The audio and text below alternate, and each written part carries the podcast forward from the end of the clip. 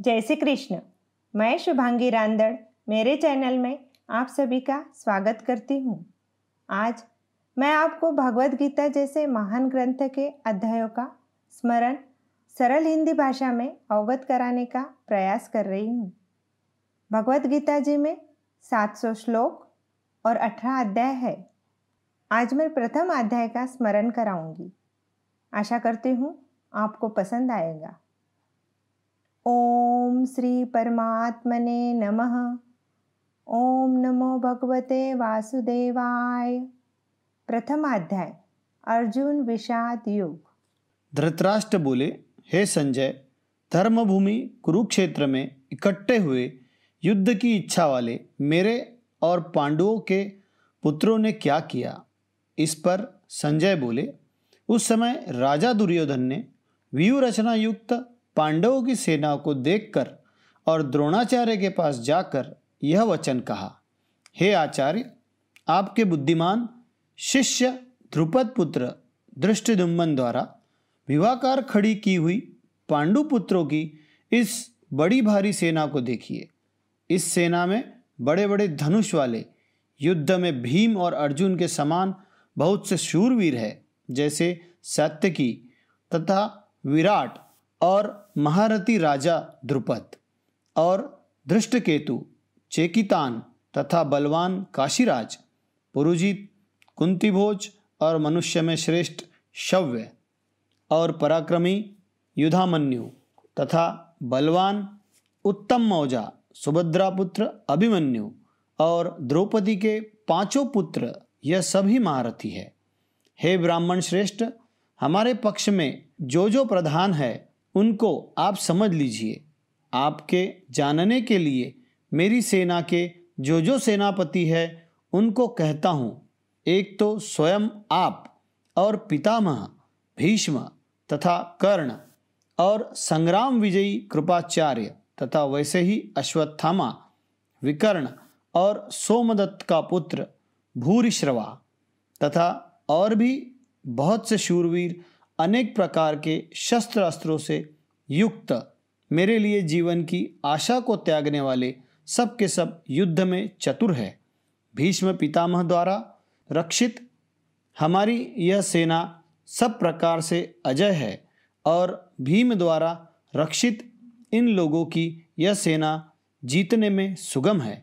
इसलिए सब मोर्चों पर अपनी अपनी जगह स्थित रहते हुए आप लोग सब के सब निसंदेह भीष्म पितामह की ही सब ओर से रक्षा करे।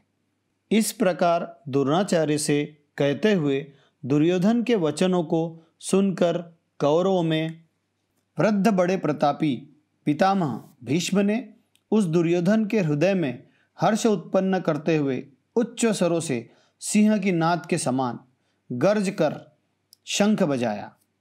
उसके उपरांत शंख और नगारे तथा ढोल मृदंग और नसिया आदि बाजे एक साथ ही बजे। उनका वह शब्द बड़ा भयंकर हुआ।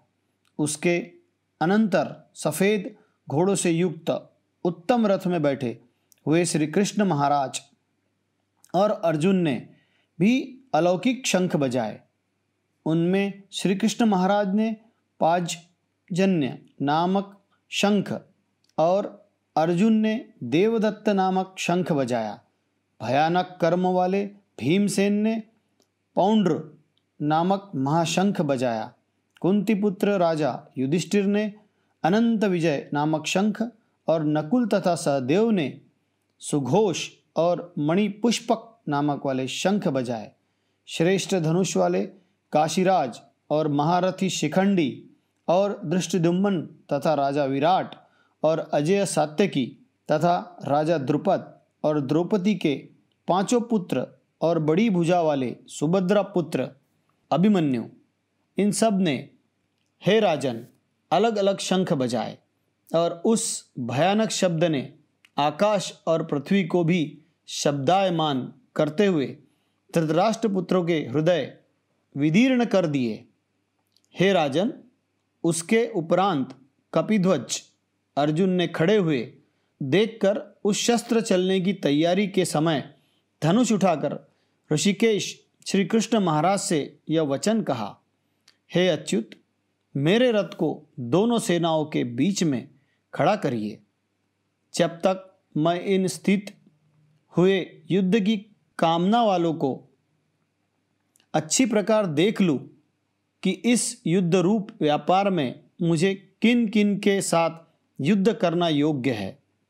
दुर्बुद्धि, दुर्योधन का युद्ध में कल्याण चाहने वाले जो जो ये राजा लोग इस सेना में आए हैं, उन युद्ध करने वालों को मैं देखूँगा।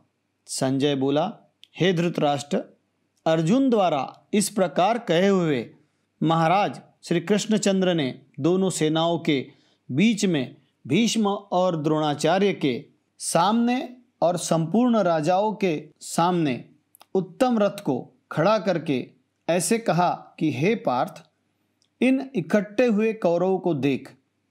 उसके उपरांत प्रथापुत्र अर्जुन ने उन दोनों ही सेनाओं में स्थित हुए पिता के भाइयों को, पितामह को, आचार्यों को, मामों को, भाइयों को, पुत्रों को, पौत्रों को तथा मित्रों को, ससुरों को और सुहृदयों को भी देखा।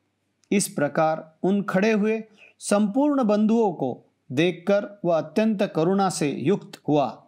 कुंती पुत्र अर्जुन शोक करता हुआ यह बोला, हे कृष्ण, इस युद्ध की इच्छा वाले खड़े हुए स्वजन समुदाय को देखकर मेरे अंग शिथिल हुए जाते हैं और मेरे शरीर में कंप तथा रोमांच होता है। तथा हाथ से गांडीव धनुष गिरता है। और त्वचा भी बहुत जलती है तथा मेरा मन भ्रमित सा हो रहा है। इसलिए मैं खड़ा रहने को भी समर्थ नहीं हूँ। हे केशव, लक्षणों को भी विपरीत ही देखता हूँ तथा युद्ध में अपने कुल को मारकर कल्याण भी नहीं देखता। हे कृष्ण, मैं विजय नहीं चाहता और राज्य तथा सुखों को भी नहीं चाहता। हे गोविंद, हमें राज्य से क्या प्रयोजन है? अथवा भोगों से और जीवन से भी क्या प्रयोजन है?